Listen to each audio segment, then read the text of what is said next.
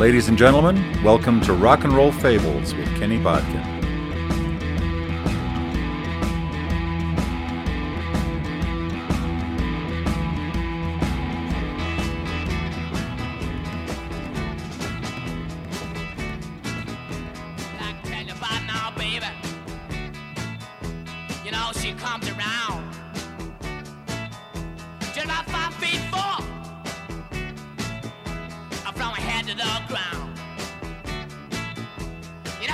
Around here.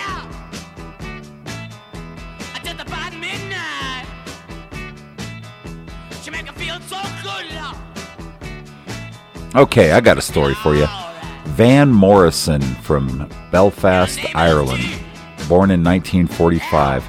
At the time of this recording, he is 78 years old and he has had a recording career that has spanned since the early 60s. Okay, he was with them and uh, they recorded um, songs that, you know, Gloria, G L O R I A. He- They did all those great garage bands type songs that became, you know, staples of any bar band.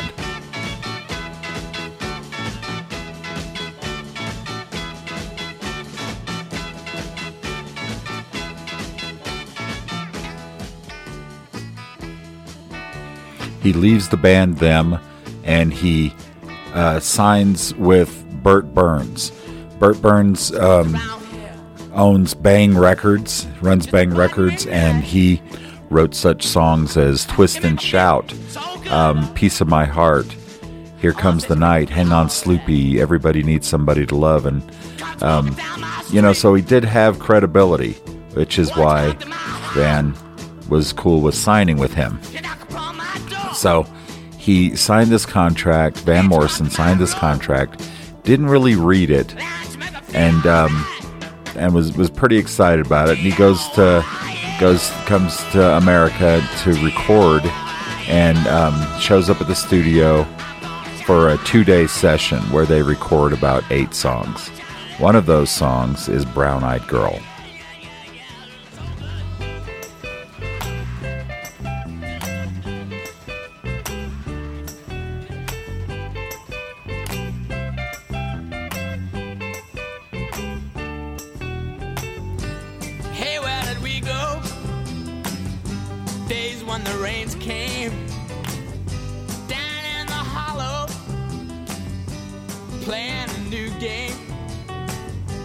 Laughing and a running. Hey, hey.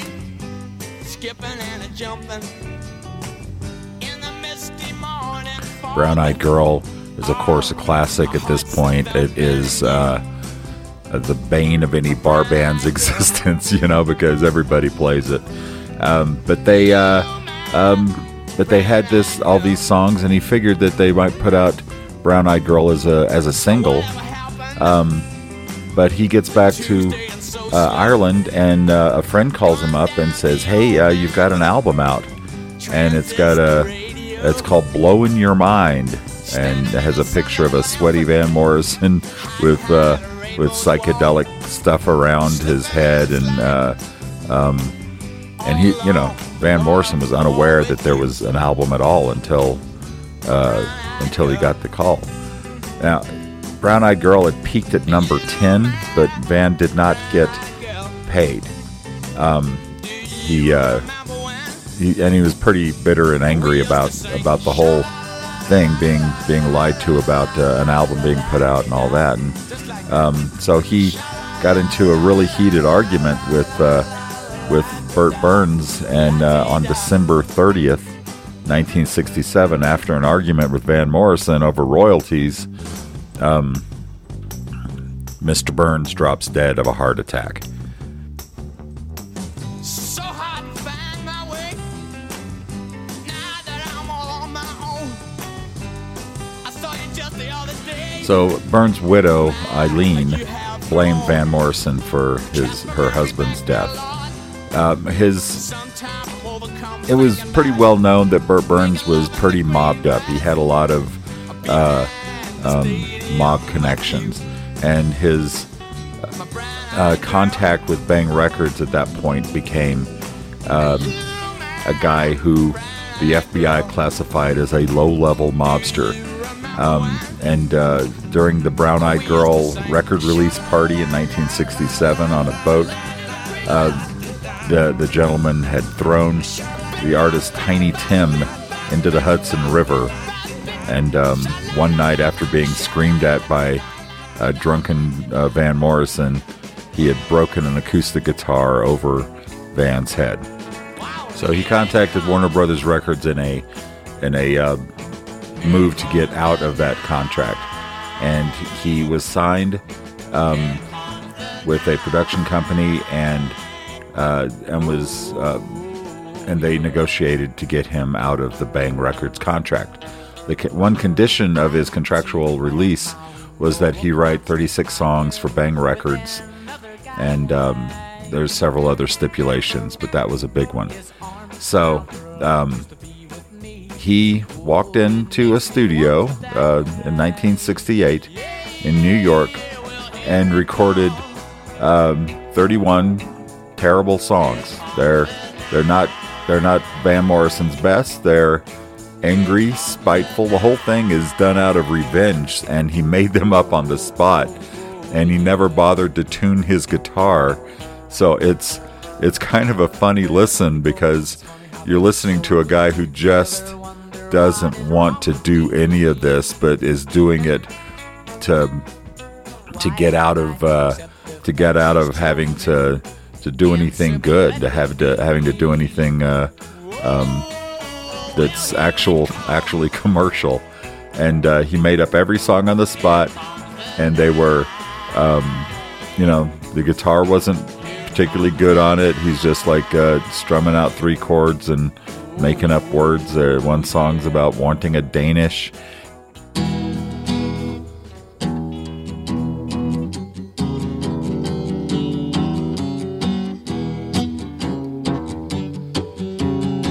You want a Danish? No, I just ate.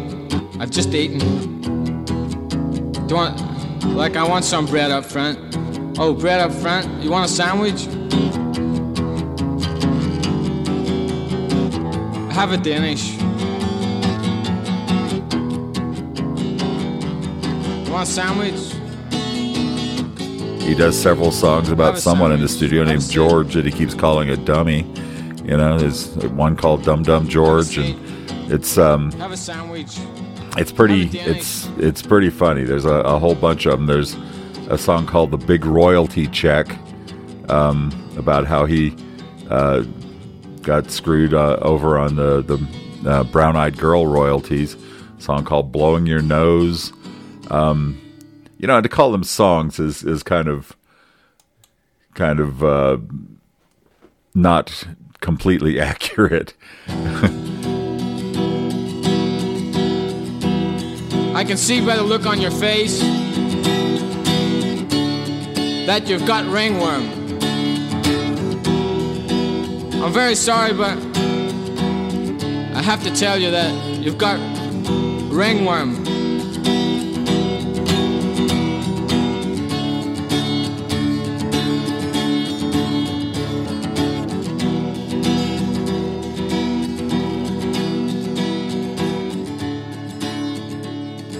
It's a very common disease.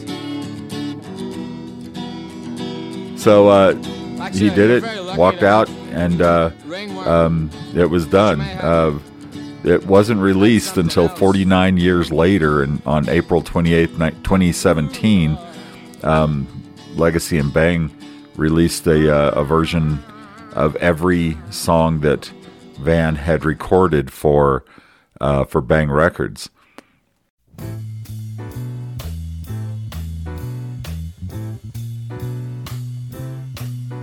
It's a marvelous night for a moon dance with the stars up above in your eyes. A fantabulous night Shortly thereafter, he goes into the studio and records Astral Weeks, of October sky. um, with with none of the the Bang record people uh, having anything to do with it, and it is um, one of you know it, it's easily in the the top uh, um, top ten albums of any any list, uh, and the uh, album after that is Moondance, which was a huge commercial hit. And uh, he, you know, his career was started in in earnest at that point, you know, and uh, and he still records to this day. Isn't that something?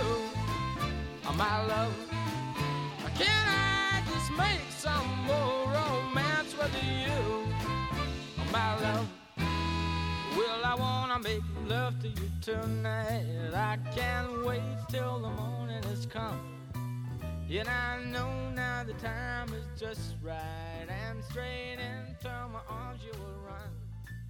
And when you come, my heart will be waiting.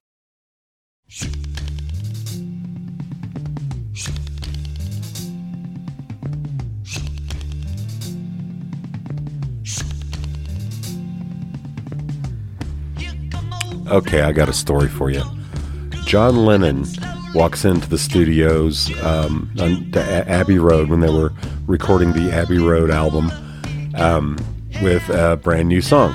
He plays it for Paul, and one of the lines is, Here comes old flat top. He comes grooving up slowly. So, that is a line directly lifted from uh, a Chuck Berry song. And Paul McCartney was like, Well, you know, it's a Chuck Berry song, but they talked about it and it was a great line, so they kept it. And he added that incredible bass line you hear, and Come Together was born. And that was uh, um, one of the big songs off that album. Uh, you know, an album full of amazing songs.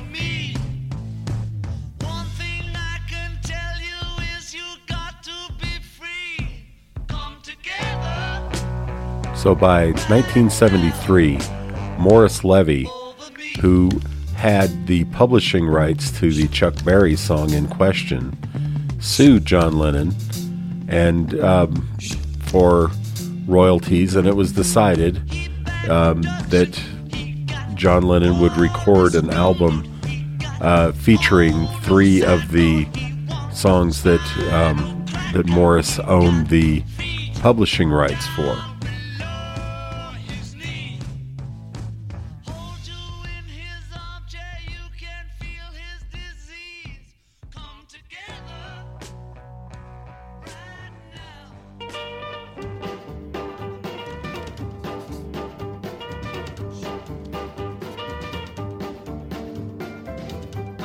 Little background on Morris Levy. He was um, basically a crook. Okay, he he was uh, described as a notorious crook who swindled artists out of their owned royalties. He falsely out of their owed royalties. He falsely took writing credits in order to receive royalties and enrich himself at the expense of many of his signed artists, especially black R&B artists. In 1990, he was convicted of extortion um, on a FBI investigation of alleged infiltration of organized crime in the record business. Uh, Morris ended up passing away uh, two months before he was scheduled to report to prison.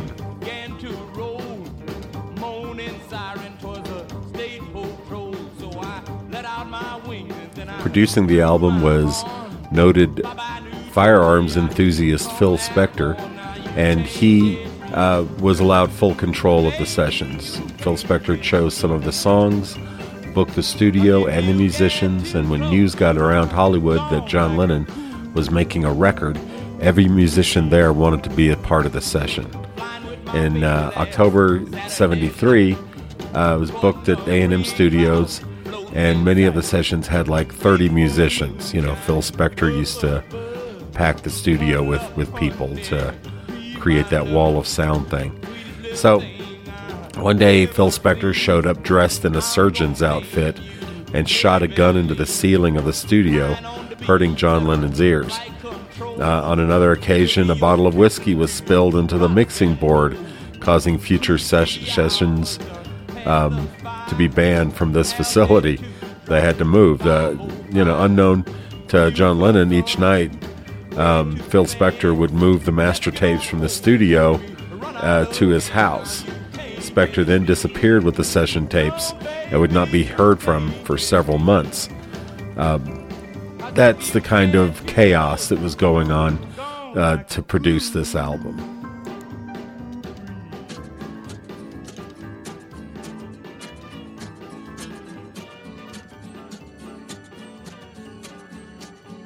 So in March 1974, uh, Phil Spector was in a car accident which left him in a coma, and the project was put on indefinite hold. By mid 74, John Lennon returned to New York with May Pang, and they be- began writing and recording um, Walls and Bridges. Uh, shortly after the sessions, um, Capitol Records retrieved the Spector tapes, and not wanting to break stride, Lennon shelved the tapes and completed work on Walls and Bridges.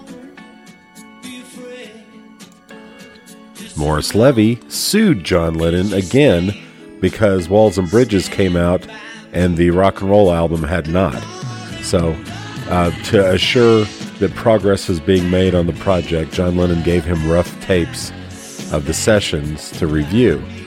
So, Morris Levy took those tapes, pressed his own version of the album called, and he called it Roots, the John Lennon Sings Great Rock and Roll Hits album on his record label.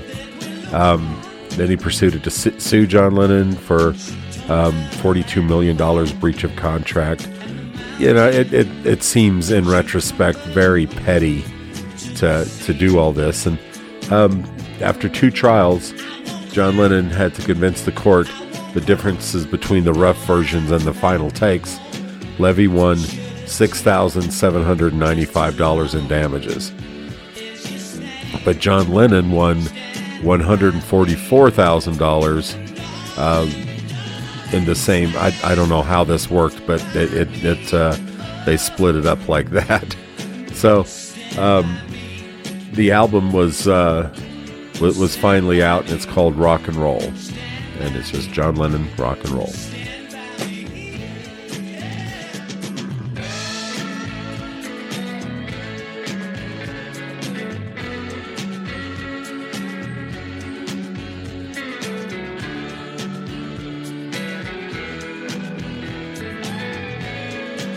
The album had one single, which was Stand By Me, and it uh, peaked at number 20 in the US and 30 in the UK. Um, and it was to be the last solo album John Lennon would record. He had no recording contract obligation, and he was on a hiatus from music business to raise his son Sean. And Lennon and his wife Yoko Ono did stage a comeback for their joint release Double Fantasy in 1980. Isn't something?